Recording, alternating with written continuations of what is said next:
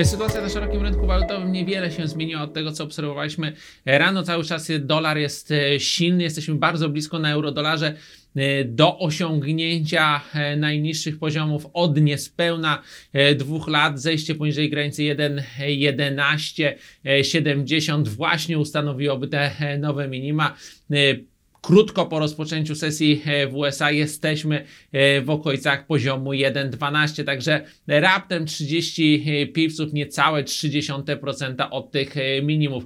Dużo się także nie dzieje na funcie. E, Debatowanie wewnątrz e, gabinetu premier Teresy May nie przyniosło e, dramatycznych e, wydarzeń. Cały czas e, kwestia Brexitu jest e, otwarta, natomiast to, co e, obserwuje się ogólnie w Izbie Gmin, to jednak finalnie najprawdopodobniej zakończy się e, bardzo łagodnym Brexitem lub, brakiem e, Brexitu, ale zanim zobaczymy ten pozytywny scenariusz, to ryzyko chaotycznego e, wyjścia Wielkiej Brytanii z Unii Europejskiej może w pewnym momencie wzrosnąć, to może w pewnym momencie przełożyć się na kurs funta. Im bliżej będzie granicy, czy im bliżej będzie dnia 12 e, kwietnia, tym te obawy będą e, wzrastały. Jeżeli zaś chodzi o sytuację na złotym, to warto jutro pamiętać e, o posiedzeniu polityki, e, Rady Polityki e, Pieniężnej. Ostatnio kilku członków tego gremium sugerowało w